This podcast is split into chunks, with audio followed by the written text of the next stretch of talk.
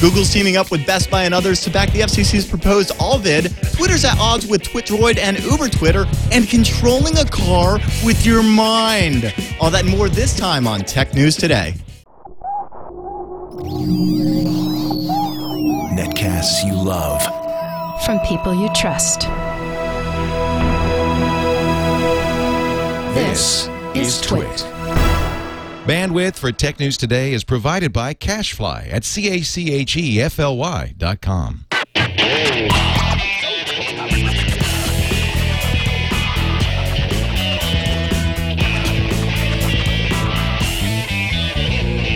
This is Tech News Today for Friday, February 18th, 2011. Welcome to TNT. I am Darren Kitchen filling in for Tom Merritt. And I'm Jason Howell, filling in for myself. And this is the show where we kick around the latest tech news all day long, try to make some sense of it. It's Liquid Friday. We got That's some right. friends joining us on Skype. Hello, Iyaz. You there? Hi, Iyaz Akhtar here with Ayaz Sam, from This Sam Old Adams Nerd? Boston Lager. Nice. Oh yeah, that's an old uh, old, uh, Old favorite classic. that never dies. You know, Ready to kick good around one. the stories? I'm going to kick it All right. like a soccer player. or like a DJ. and also joining us, the managing Yeah. editor of in, editor of Engadget. It's Nilay Patel. Nilay, how are you? I'm doing well. I've got a, uh, a Brooklyn Pennant Ale, Nice. 55. Ooh, It's really nice. Haven't Actually, had that first one. time I've had it. It's pretty good.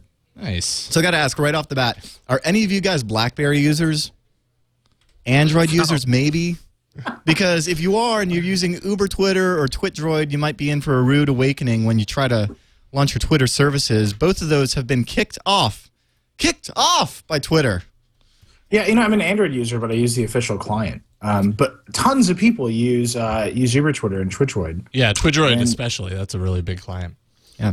Right, and it's like totally wild. They like just shut it down. Like Twitter was like they're in violation of um, of some policies that range from like trademark usage to like API calls, um, and they just shut them down today. Yeah, direct messages longer than 140 characters, things that get out of spec, and um, and that's a real pain for anybody that might be using this. They they go on to say Twitter says, oh, but we do this all the time for you know applications that go haywire, use too much data. You know, there's limits on the API, so they go ahead and can those all the time. But uh, these are kind of big apps. I mean, this Twidroid's like the best Twitter client for BlackBerry, and now they're saying, oh yeah. Sorry, maybe you want to get the Twitter official app. Uh, I think a Well, couple you- of these are actually owned by the same company. If they're Uber, is it Uber Twitter? Is that what it's called? Uber, Uber, Uber And- Media. Uber Media. Uber Media, that's right. And they just bought TweetDeck, so it's kind of interesting to see Twitter, you know, gunning after another large competitor that has access to their APIs. I mean, a lot of people were afraid that, oh, well, you can't build your business on top of Twitter. You should have your own thing going. Yeah, but except- if you do, you can get kicked out like this. Right, and Gross, uh, you know, Bill Gross, the uh, the founder of the startup Uber Media, that's been you know uh, picking up you know Twitter, uh, TweetDeck, and um, and Twidroid, and all of those.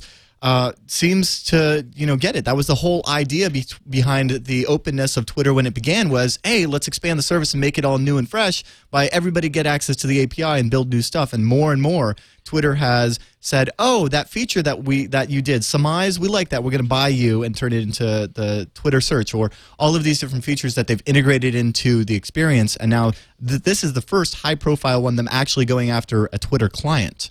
Well, so I think one of the the big, you know, it's called Uber Twitter, and so Twitter has been, I think they're being more protective of, of their trademark now because they changed the name. So I think that was a big problem for Uber Twitter on its face. Uh, and the second thing, you know, they just did buy TweetDeck, and TweetDeck has long sort of gone far beyond what Twitter provides, right? So first they did the columns and they did lists, uh, you know, locally, and then Twitter brought lists out to the, to their service. Um, and now TweetDeck is actually doing that sort of longer tweet service where if you're a TweetDeck user, you can post tweets that are longer than 140 characters, uh, and they'll show up for TweetDeck users only. And other clients would have to go to a web page to read your longer tweet. And I think that is actually, I mean, that's that is an extension of Twitter that I, I don't think Twitter ever anticipated. So you've got this one company that is extending Twitter's service very rapidly. Um, and you know they have uh, you know on BlackBerry. I don't know anybody who doesn't use Uber Twitter, right? Um, and on other phones, you know, it's it's it's a pretty solid mix. But these are the most popular non-Twitter clients. So it's kind of crazy that Twitter didn't just call them and say these are the problems we have, as opposed to just shutting them off preemptively. Espe- And that especially- usually doesn't happen. Yeah, especially considering Twitter has kind of like the popularity of Twitter and the fact that so many people are using it is kind of built around this foundation of all these other companies creating clients and, you know, innovating around the Twitter service when Twitter didn't. You know, when they didn't add those special features, these companies were there kind of doing that. Now Twitter is, and of course they're pulling the rug out from under them. Well, you know, you if guys think- you look even at the the Mac tw- uh, Twitter client, you know, they took Tweetie, they rebranded it, they put it in the app stores um, as Mac Twitter. You know, they've taken out the ability to use other link shorteners, right? It's all TCO now in there. You can't use Bitly, you can't use ISGD, which is what I used to use, um, and that's really crazy, right? And I'm just sort of waiting for Twitter to launch their native image service because I think that's when the other shoe will, will actually drop on the Twitter ecosystem. Right. Business Insider is uh, suspecting that Gross uh, from Uber Twitter collecting all of these different Twitter services to actually compete and build a competing network. You know, because once you have all of the users on the client, why do you need the underlying architecture when you could just you know rebuild it? I don't know if that's going to work. Do you think Uber Media is actually going to redirect their users to TweetDeck, or do you think they're actually going to try to fix the problems they have with Twitter? Well, I guess it really depends. Do they have a TweetDeck client for BlackBerry? I mean, are They there should make- alternatives? Yeah. They do on I mean, Android. this, yeah, TweetDeck is, I think, actually really good. Plus, they have the HTML5 version for at least the Chrome web app. I, I think it wouldn't be that hard to adapt that for every other platform. Except for the older Blackberries. That's what I'm saying. I mean, it's, it's kind of sticky. I mean, I used to have one of those older BlackBerry curves. Nobody's supposed to be using those older Blackberries. They're, they're, Nobody. they're There's a ton no, of people using those still. you Unfortunately. point at people who have them and you laugh at them. Ah, it doesn't, Black- I have to but then the they BlackBerry cry, and then you've got a crying BlackBerry user, and, and that's just The BlackBerry curve is one of the best Blackberries ever made. I have to say that. The uh, well, the, like the the sort of last generation of them. Um, I mean, they're Blackberries and they're limited, but that's what you want. They're really good, and I I, think a lot of people use Twitter on there because it's super easy. I mean, that's what are you doing? You're typing in some words. That's what a BlackBerry is great at, right? Absolutely. Um, but I don't know that Uber Media can can Trojan horse their way into having a Twitter like network. Right? There, there's so many problems with that. right. But it's Uh, it's obvious that Twitter here is being a little anti-competitive.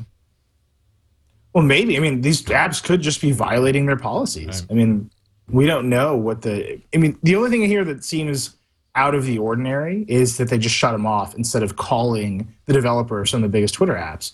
But if they are violating the policies, they're well within their rights to shut them off, right? Right. An Uber Media rep actually said that they haven't a clue at this point, but they're sure they'll be touching base as soon as they Well, can no, dig up they're, something. they're, they're back. Uh, our, our last update is that uh, the apps have been fixed. Uh, tw- uh, Uber Twitter has been na- renamed to Uber Social, uh, and they're like they've been resubmitted to their respective app stores, and, and Twitter has promised to turn them back on. Oh, that's good news.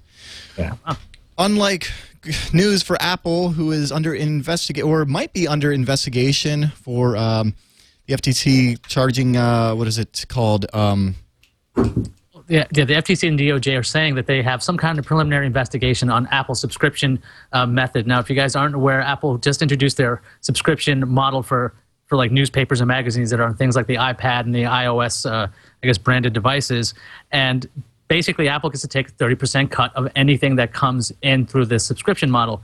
The weird thing is, Apple really put in a lot of restrictions so that if you have a subscription, well, you have to give them 30% here. Your your other site that actually has it, so if you're like, I don't know, someone like Sony or something, your your subscription business has to, not business, the price has to be the same or not better than the deal you would get on the on the uh, iOS app. So the weird thing is nobody would really go outside the app for this. Now the investigation is whether this is like an antitrust issue because does Apple have enough control over the market that what they're doing is completely unfair? Now, Nilay, I'd be, I'm very curious to see what you think about this idea that Apple has enough control such that they would be in, investigated for antitrust at this point. Uh, I mean, on its face, I don't. I don't think so. You know, every time Apple does anything with their market, the FTC and DOJ look into it. I don't know. I mean, I, we track these little things. Um, and, you know, this isn't confirmed. The FTC hasn't confirmed it. This is sources saying to the Wall Street Journal they're looking at it. And you know, I think it's extremely appropriate for them to look at it. Right? I mean, Apple essentially operates uh, an economy, right, of apps. And if you look at Android or BlackBerry or Symbian or whatever, uh, there isn't actually a, a, a healthy, strong pay for apps economy uh, on those platforms. Nobody buys Android apps the way they buy iOS apps. So what Apple does to set a tone and to set standards in their app store, uh, is actually, I mean, has huge waves of influence throughout the entire market here.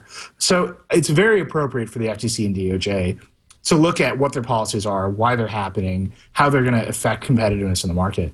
That said, I, you know, I think when all is said and done, they're going to say, well, we have to actually let the market decide here. We have to let publishers say, uh, we're not going to pay this. This is, you know, we're walking away from your platform because that's that's really the answer at the end of the day. Is you know, Condé Nast is going to say, well, we're not going to pay you thirty percent. We're going to publish our apps for the Motorola Xoom. Um, Yeah, that and Google you know, actually take it or has their leave own. it. Google has that subscription model where they actually only take ten percent. So the real thing Right. is, you know, what's what's the marketplace here for this kind of subscription based stuff? The other thing I'm kind of curious about is this actually going to define tablets or not? Considering this, like if Apple says, look, we're just part of the computer space. You can get subscriptions anywhere. We don't have a market share in there. Or are tablets their own device such that they have a large market share? And then even with time, and when March rolls around with all the honeycomb tablets, they probably won't have a sizable thing. So I, I'm just really curious about all the other fallout. Darren, what do you think? Well, Last.fm co-founder uh, Richard Jones, he's joining Rhapsody and saying that this is basically, you know, Apple saying that uh, that they just expletive deleted over music subscriptions for iPhone. I mean, the, the, the- how how are you to compete? And as far as you know, tablets are concerned, um, even the International News Media Market Association. Uh, got together last Thursday to all discuss how they want to, you know, uh, use this to end censorship and work with them transparently to uh, give them a direct uh, customer relationships so that uh, there's fairer business terms because there's a lot of uh, concern as far as you know uh, the percentage uh, you know 30% is that on top of VAT which in some countries can be up to 20% and that's like you know half your revenue I mean, I'm sure a lot of old media is, is used to giving up something along those percentages for a subscriber, but for new media, it doesn't really work. Well, you know, but that's sort of new media's fault, right? I mean, you look at how bands make money on Last.fm, and they the answer is that they don't, right? You have to you have to have like 10 million plays of your song to earn minimum wage on Last.fm, um, and so maybe it's not so bad that. I mean, if we're going to devalue content, you know, Last.fm and subscription services, they do have a net effect of, of devaluing music in some way. So maybe the, this, this must just be time to pay the reaper, right? On on how much we value content, and whether that's good or bad, I honestly have no idea. But this might be just their moment of reckoning for how much they actually charge for their services. On the on the other hand, you know that thirty percent, it's not fixed in stone. It's not like Steve Jobs carved it in the side of a mountain and it has to stay there forever. You never know. right? I mean, people start people start leaving the platform. You know, Apple's not going to lose sleep and lose market share over some fixed ratio of revenue that they want to take. They could change the numbers. So. I think this is one of those moments where the FTC and DOJ are kind of like looking at it mm-hmm. and they're like, what's happening in this space? But ultimately, you know, the appropriate thing to do is to let the market operate. Could if you- the market operates such that Apple does end up wielding enormous control and taking 30% of all media revenue in, in the country, well, yeah, I think the FTC should probably do something about that. Do you think Apple could lose an antitrust case? I don't think they have the market share, right? They have less market share in the US than Android. Uh, ta- the tablet market share, I mean, they have all of it right now, but there are no competitors. So it's it's not their fault that they have all of it, you know? They have to Well, use their monopoly. Go There ahead. are competitors that just, they're just really weak right now. I mean, not till Honeycomb really steps out there will they really have true competition. But there have Exactly. been tons of tablets that have just failed and flopped in front of it. Other than the Galaxy Tab, which I thought was actually pretty cool. No, the Galaxy Tab's great, and that form factor is great. And you know, MWC, HTC is putting out the Flyer, which has a stylus. I mean, there's rapid innovation going on in the space. Uh, you know, the question is not whether you have the monopoly, right? That's fine. You're allowed to have the monopoly. The question is, are you using your monopoly to do bad things? And I don't think Apple has a monopoly yet in phones, or they, they don't have a monopoly in phones. It's not the market for tablets is not yet even remotely established to say they have a monopoly. And I think it's just it's all too early on this publishing stuff to say you're doing bad things. So this is the market trying to figure itself out. Um, you know, and Apple, to its credit, is the one company that has managed to figure out how to make money selling things on these devices. Uh, Google hasn't figured that out for Android, and that's you know it's kind of a problem. Uh, we'll see what Microsoft does with Windows Phone 7. They have a market, they have a payment system, they have all this stuff, but that's it. Those are your players. Nobody else has figured out how to make money besides Apple. Let's move on here to the internet kill switch. Joseph Lieberman, Connecticut Independent, as well as Suzanne Collins from Maine and Tom Carper, a uh, Del- Delaware Democrat, introduced the 2011 Cybersecurity Freedom Act, which would forbid the president from shutting down the internet during a national crisis. It also uh, permits owners of major computer systems to go ahead and reclassify or appeal to reclassify to the uh, to Department of Homeland Security whether or not they're considered "quote unquote" critical infrastructure. What's your guys' take on this? Well, you know, I mean, Uh, it's kind of it's kind of a nice thing that they took it out of there. But if, if something horrible did happen, just because the president doesn't have an actual switch to turn off everything, doesn't mean that you know these these ISPs would figure out couldn't figure out. Oh, we should turn this off. I mean, if something uh, is attacking the system such that you need to turn off the internet, the ISPs might be smart enough to take care of that themselves. I would think. I mean, we've been laughing at this story at Engadget for a long time, right? Because the idea that you know the president's gonna like walk into a room and like flip a huge toggle switch is ridiculous on its face. Um, the idea that the president has the emergency authority to say, you know, take this network offline because we're under attack or there's a threat seems to make sense. Um, and that seems like the sort of power that you don't just engage, right? I mean, we don't live in Egypt or you know Iran or something where the the government would actually do that. It it, it just seems so remote that, that we had to have this conversation about taking it out. Um, is it's almost I mean this seems like theater to me, not necessarily reality. Because uh, I think you know, like I as a saying, something bad does happen, the president's going to be like, "Dear ISPs, please turn off your networks," and they're going to be like, "Yes, that is the appropriate thing to do," and that that'll be the end of it. There's no switch, right? No, there shouldn't be an actual switch. I would think. I mean, but then again, we could. Well, I think a talk- button would be great, like a big on-off, a toggle. Well, President Obama will actually be uh, meeting with Otellini, as you guys know from uh, from uh, Intel chief executive Paul Otellini. They're going to be going over to Intel's Hillside or their uh, site in Hillsboro, Oregon, to check out their uh, their factory there and dwell on the efforts of Intel's. Uh, uh, contributions to education programs known as STEM or Science, Technology, Engineering, and Math.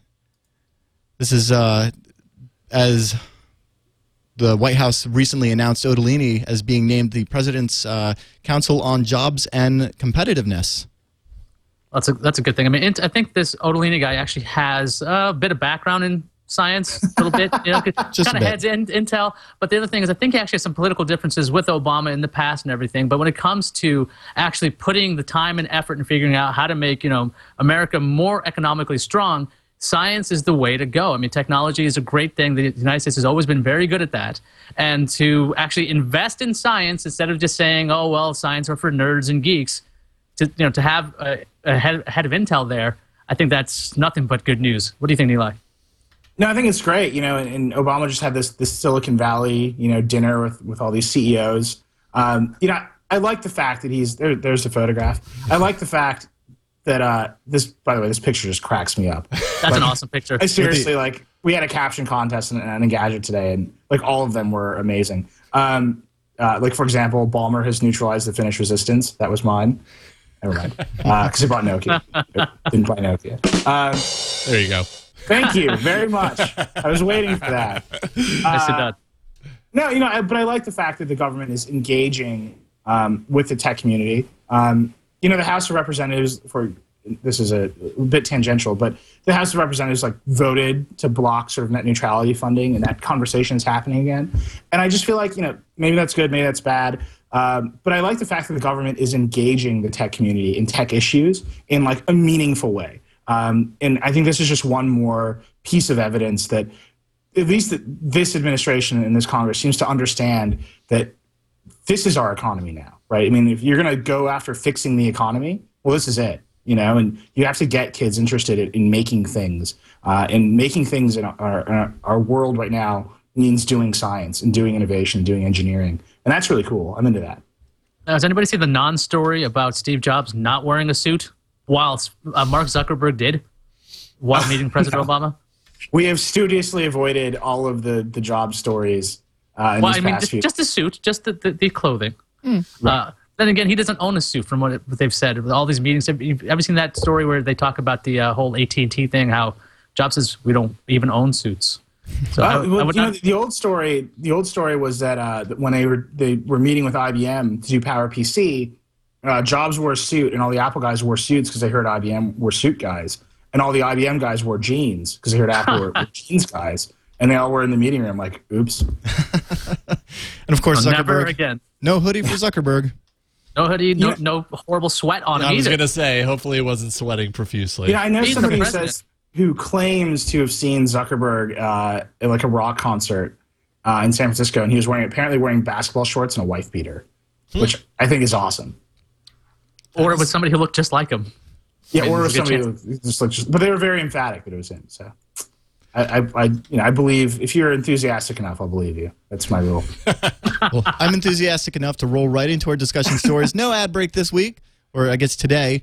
We're going to talk about Google, Best Buy, Mitsubishi, Sony, and TiVo, and others ganging up to uh, create a new alliance to defend the FTC's new proposal for Allvid standard. This Allvid is uh, basically a replacement for the failed cable card device.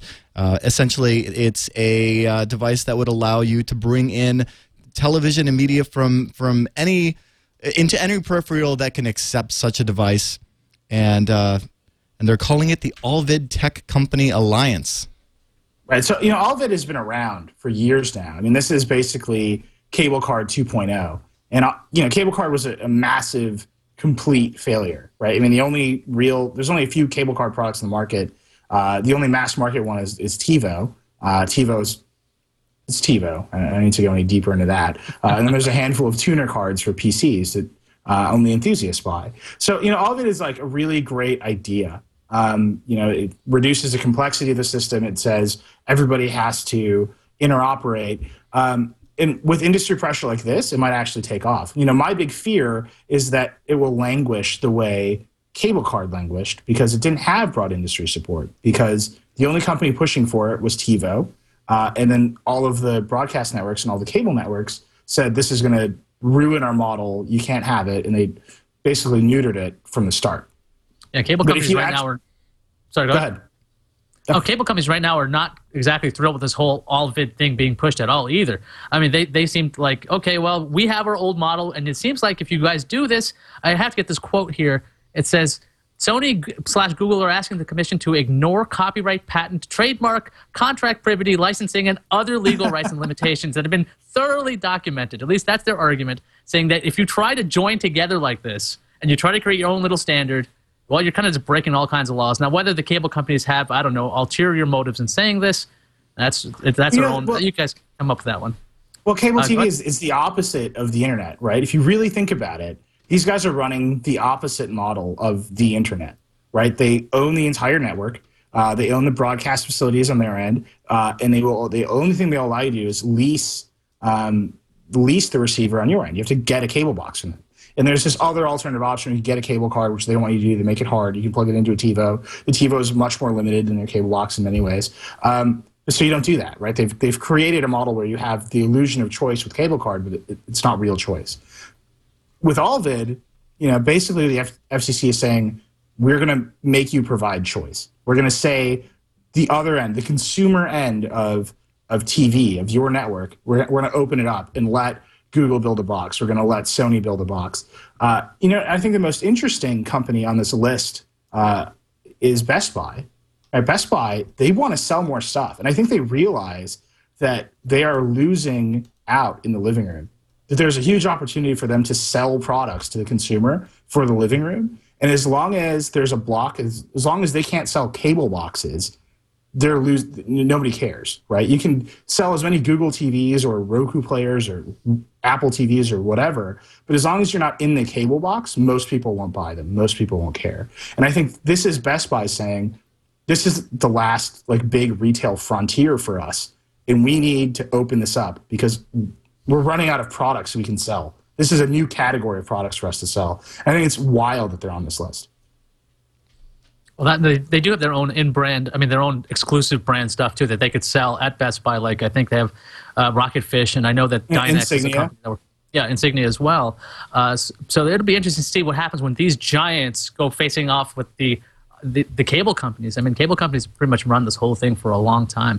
So it's going to be really. But, you know, the thing is, cable boxes suck. I, you know, I don't think the cable company can make it like a, like a really valid argument that they're doing right by the consumer all the time. Like, the prices are too high, the boxes suck. I think if you know if you say to the average consumer, you know, you can go buy this device from Sony and cost three hundred dollars. You don't have to lease it from a cable company anymore. But because you're not leasing it from the cable company, uh, now your cable rates are lower, and you have access to all these other services. I, I think most people would go in for that because frankly, you know, even Sony being Sony, I think they can even provide a better experience than any cable box on the market because they're capable of doing it. The cable companies are not incentivized to make that experience better because you can't swap out the boxes.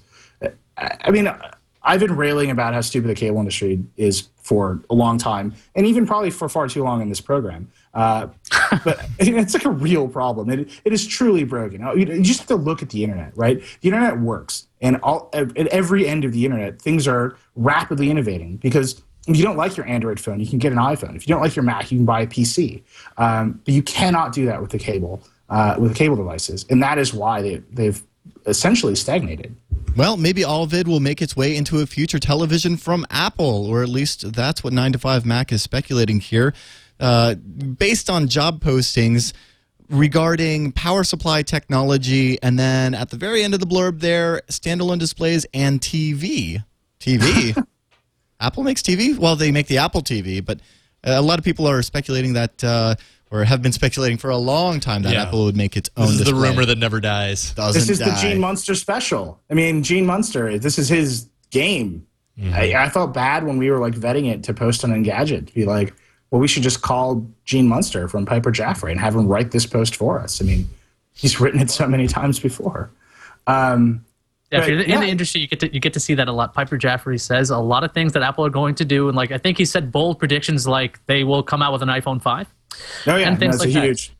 They're But, already uh, ramping looking up. at this, looking at this job description, I mean, it says that they're going to have uh, more. They need somebody else to work for their displays and television to put. I don't know a TV tuner or to make their cinema display a television. Is that really that far fetched uh, to anybody at this point, or do you do you guys really think that they're going to come out with a 50 inch you know LCD thing? I, just don't see it happening. I don't think this is going to be uh, a, a launched next week or anything like that, as uh, some sources say over at Apple Insider that we might be seeing some major new product launches as early as next week. What are you guys' thoughts on that? I mean, it, this seems like a pretty ripe time for like a MacBook refresh.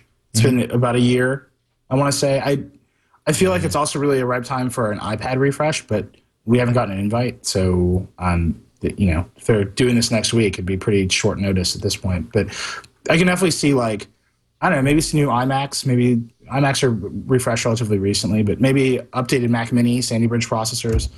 It, it feels like Apple has gotten to the point where, with their desktop line and their sort of standard MacBook line, they're very comfortable doing press release. Here's some new images, updated processors, and that, that's sort of what this moment feels like to me.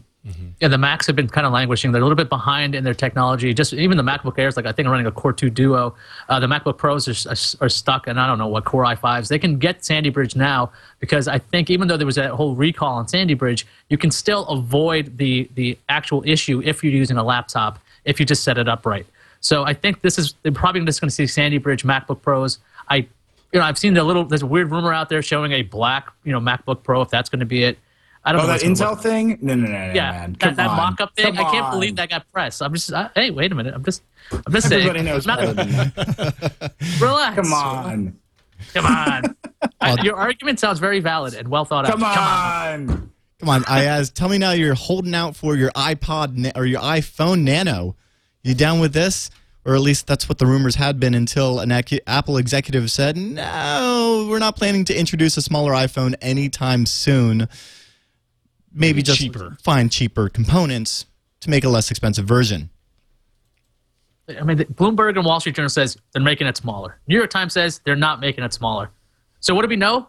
Nothing. we know nothing. Well, we've So heard won't- we've heard cheaper, but then again, there's already a cheap iPhone. There's a $49 3GS.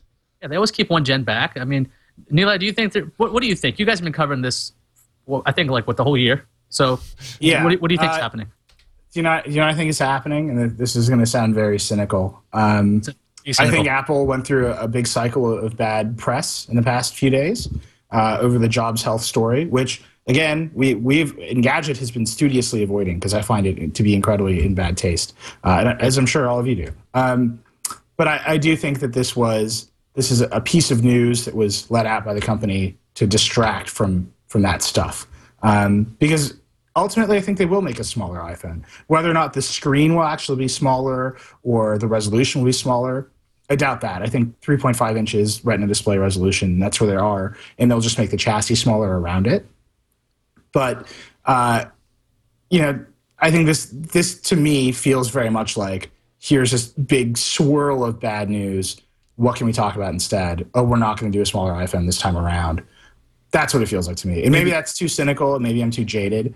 Um, but I feel like this whole back and forth with with small phone, no small phone is it. It just feels like uh, sort of a controlled presentation of news. Maybe they're just making the bezel smaller. At least that's what some uh, patents are saying here, being reported over at uh, the Crave blog at CNET UK. Two separate patent filings uncovered this week that reveal Apple's work on a smart bezel that could be used for tablets and a, and on denser lithium-ion batteries that could go longer between charges. And uh, yeah, the iPhone could totally use some longer battery life. Smaller bezels mean more screen. I mean, then again, this is just a patent. I mean, they patented a whole lot of things that they don't actually bring to market right away. Right. So uh, don't expect to see this like right now. I yeah, mean, and I have, don't expect the screen size to change on the iPhone anytime soon, just because Neil, of the fragmentation the- that that would cause. I mean, we've already gone through this uh, from iOS devices mm-hmm. from the phone to the iPad, and and the rewrite of the software and stuff. Nobody wants to do that again, especially going the other way with smaller. Right. Well, I mean, you know, if you think about, you know, Apple files thousands of patents a year. Microsoft files thousands of patents a year. Um, you know, not all of them get granted. Uh, if you you know, this is sort of just in general. If you look at patents as sort of a window into what a company is doing, you have to sort of get have a trained filter for what it actually means because you know Apple's patent portfolio is a valuable asset in of itself, regardless of whether or not it turns into products. Uh, in you know, Microsoft, same with Microsoft and Google or Oracle or whoever, right? The patent portfolio itself is valuable once it reaches a certain size. And you can do all kinds of things with it, uh, especially in Apple's case when you're suing half a dozen companies for making Android phones, right? Um, so smaller bezel, you know, this is the sort of stuff where you know, Apple has an army of engineers who are trying everything they can, right? It's, as is Microsoft and Google and every company. And they have lawyers who go through the engineering department and say, what is patentable here? What is new? What can we get rights to? And that's why you see all this stuff. So when you say they're working on smaller batteries and smaller bezels, they were doing that anyway. Uh, all, all you're seeing now is evidence that the lawyers found it and they're making patents out of it. Uh, that said, you know, battery technology in particular is uh, really, you know, it, it's on a curve that's far slower than anything else in the industry. And so anytime I see any piece of news about better batteries, I get really excited because that means the glacial pace of battery technology is improving. Uh, and that's awesome. I mean, that's what, that's what we all want. That's the limiting factor to everything in technology. Yeah, is batteries. Absolutely. All right. Thank you so much, Nilay Patel, managing editor of Engadget, for joining us today, sharing your insight. Absolutely. Yeah, hey, thank you for having me. Yeah, it was, fantastic uh, job. Great, great to be here once again. I'll see you guys soon. Absolutely. Well, uh, I'll be in touch for future episodes. I'd love love to get you on the show. Thanks again, All right, Great work. Yeah. Talk soon. Bye. All right. Bye. And on to the news fuse. Oh, it's a phaser. That's right, the news phaser. The news phaser. House of Republicans took the first of their promised actions to block the FCC's net neutrality guidelines today. House lawmakers approved an amendment to a wider spreading bill that uh, stated that no funding including in the, included in the bill could be used by the FCC to implement a network neutrality regulation. The vote is on the way uh, to the Republican controlled House and could prevent the policy from taking effect. And don't worry, it all gets fun now. There's no more net neutrality talk. Let's talk about Nokia. Nokia just hopped into bed with Microsoft, so members Woo-hoo! of Nokia's app development, uh, development program will be receiving some new hardware. Developers will get the Symbian-powered E7 as well as a Windows Phone 7 Nokia device as soon as that becomes available. The real question is, will developers continue to make apps for a lame Duck OS when Windows Phone is future? It is lame. Yeah, but look at that hardware from Nokia. It's all like chicka, wow, wow. More from Microsoft. It seems they're backpedaling on their ban of free and open source apps for its Windows marketplace. As of yesterday, several open source licensed apps were were returned to the applica- uh, with to the marketplace with clarification from a Microsoft spokes- spokesperson that said that BSD, MIT, Apache 2.0, and MS TAC PL and similar licenses are supported. But no word yet on the GNU licenses like the general uh, public license, unless of course there is significant developer or customer pushback. So you know what that means. Get all riled Riley. up. get riled up or get a Chevrolet, which just launched MyLink, which allows its cars to access smartphone apps. So if you've got an Android, BlackBerry, or iOS device, so no WebOS, uh, you can now control certain app applications using the car's MyLink interface instead of fumbling with your phone. While the concept is cool, a voice control demo did not go too well. Plus, the MyLink is limited to only two applications right now. My link will be introduced in the 2012 Volt and in the Equinox. Nice. You can go ahead and use that with your smartphone of choice, including the iPhone. Of course, if you are on Verizon or AT&T, you got to make the decision.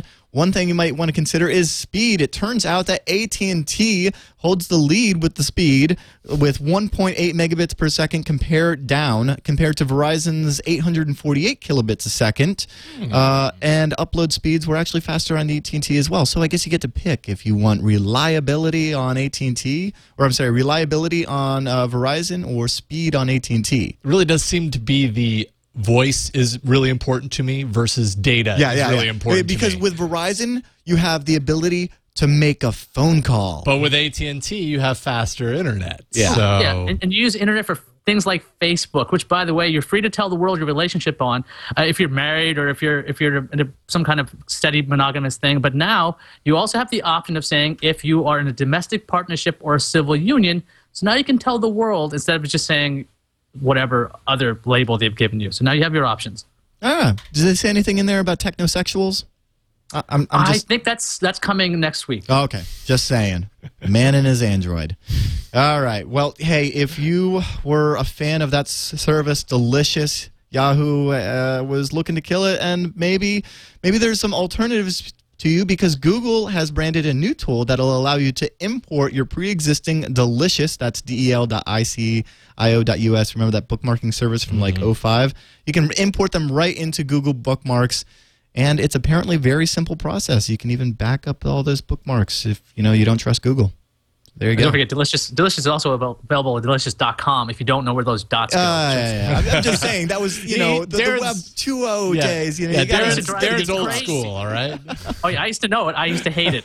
DL dot. I, I, Yeah. And I had to learn spell delicious. Anyway, the Indian government wanted to wanted to be able to monitor all activity that takes place via BlackBerry devices. However, RIM was unable to provide that data that moved over connections like VPNs. So now India is making a push to get that unattainable data from network operators. So the network operators, if they can't get the data, they have two options. One, stop their operations like entirely, or two, drop the BlackBerry. So what do you think they're going to end up doing? This could be trouble for RIM, you know? Uh, well, I don't know. See how they're going to do the the the first option. I mean, you can't just peer in on VPN connection. Maybe they could just give it to them. Here's the VPN traffic. Make some sense of it. All right, you know. That might be something. I mean, the thing is, RIM didn't want to give them the data because they couldn't. well, yeah. I mean, they can give them the VPN data. There's it's just garbage. You know, it's it's PPTP or IPsec or one of those. So you know? they should hire you clearly to make sense of this. Uh, well, you know, I just I'd give them a technical load of anyway. Let's uh let's move on to kickers and weird science. Would you like to drive a car with your brain? Whoa. Yeah. Sounds like a good. Sounds like a great idea, and the Germans think so too. And that research has made this possible. There's even a video, and it's kind of scary. What's your take on this, Iyaz? Well, you know, I have weird thoughts a lot of the times. You know, you you had that weird thought once. You're like, I wonder what would happen if I just drove into traffic. But this would let it happen by accident. Or if you see like, you know, a, a nice looking uh, female on the other side, you're like, hey, look at that. Boom. You're just running right over. Or what if you have thoughts about, oh, I shouldn't have that have the thought that is blank. Like, is that considered a thought? And then suddenly your car does Or- it. Does your brain know the difference Well, between it- it takes- like break and break? It, it actually it, it seems true. it takes some training. Supposedly, you have to you know wear this helmet that's got an EEG sensor on it, and then you know after a few rounds of mental training, you start to associate different actions with different commands, and then supposedly you can drive a modified Volkswagen Passat Variant 3C. Hey, that's what I'm But driving. in, in fairness, this actually, or actual in modified. usefulness, you could use this if you were a, a paraplegic or quadriplegic. Being able to control things with your mind as something as complex as a vehicle, this would be very useful for a lot of different people out there.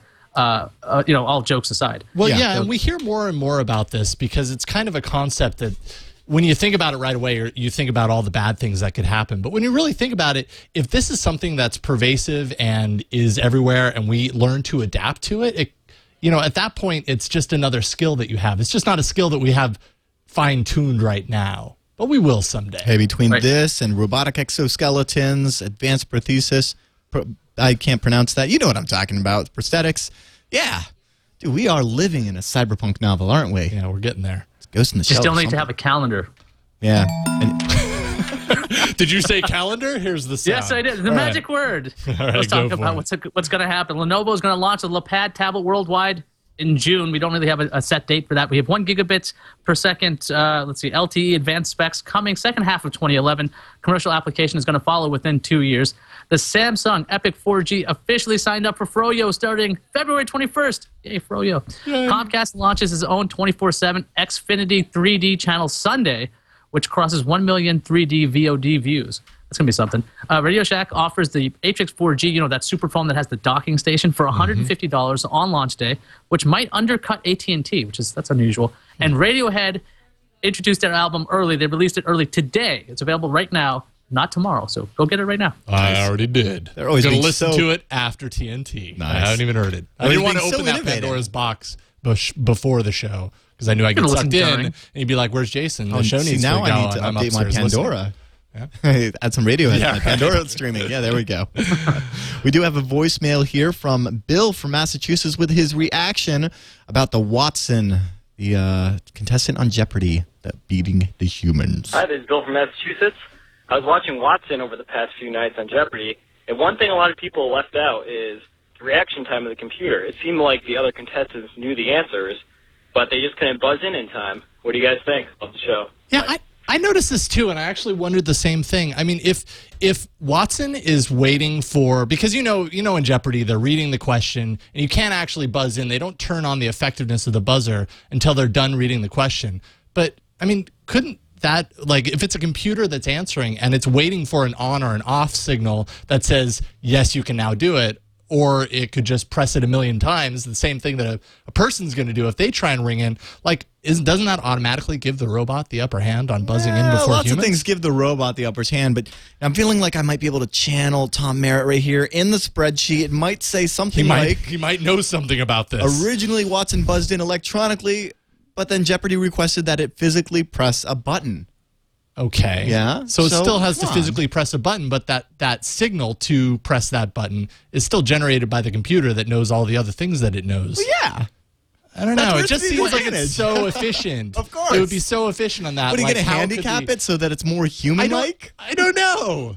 So like yeah, so it's got 2,800 servers, and then one of them goes out. Just like you know your brain, you have like a brain fart. You're like, oh, well, that doesn't work. You can't. It's already got an advantage. This is just one more, more thing. I mean, I bet it's built in. I wouldn't even. I'm just It's gonna. It's going to kick your butt every time. I'm yeah, just so don't, sad don't that complain about that reaction time thing. the 2,800 server thing. That Yeah, that, see, that's the thing that kills me because you know if it was just one server rack, I could imagine that you know when it wins the trip to Disneyland, maybe the engineers could take the server rack to Disneyland and you know put it on the Dumbo ride. Because come on, dude, you just won. You got to ride the rides, right? Yeah. But 2,800 servers are not going to fit on the Dumbo ride. So let's move on to some Not, emails. not yet, anyways. All right, I'll take this. You can send us an email at uh, tnt at twit.tv. You can also actually leave us a voicemail, 260 TNT show, if you'd like. Uh, John Davis wrote in and said, Hello, everybody. On the subject of anti lasers in episode 182, you guys seem to have overlooked the most useful upshot of this development. And I love this shields. Yeah, you know, here's the upshot that We're I was there. Right. Well, here's the upshot that I was a little uh, afraid and taken back when I heard this. I was like, "Oh, anti-laser technology." Now we just need missiles with that stuff because you know the Raytheon stuff that shoots down the missiles with the lasers. It's like great. You know, forget the sharks with the freaking lasers and anti-lasers on their heads. We're gonna have to worry about missiles. No one's gonna get along. I always thought you could beat lasers with mirrors. What's what's the big Well, deal? it goes Yeah, rock, true. paper, laser, missile, mirror, shark with freaking laser on its head. God, that's not the game I played. No, that's not how Rochambeau goes, is it? It's uh, yeah, in some places. If you wanna- it's always go ahead. If you want to email us and let us know how Rochambeau does go, it's TNT at twit.tv. You can also call us 260 TNT show. I want to remind you that there will be no show on Monday. I hope you guys all enjoy your President's Day here in the United States. And Iyaz, I want to thank you very much for joining me for this very special uh, uh, substitute edition of Tech News Today. How can people problem. find you, Iyaz? They can find me at thisoldnerd.com or pcmag.com. So go there. Go there now. I'm going. All right, we'll see Tom on uh, Tuesday. We'll see you guys then as well. Thanks, guys.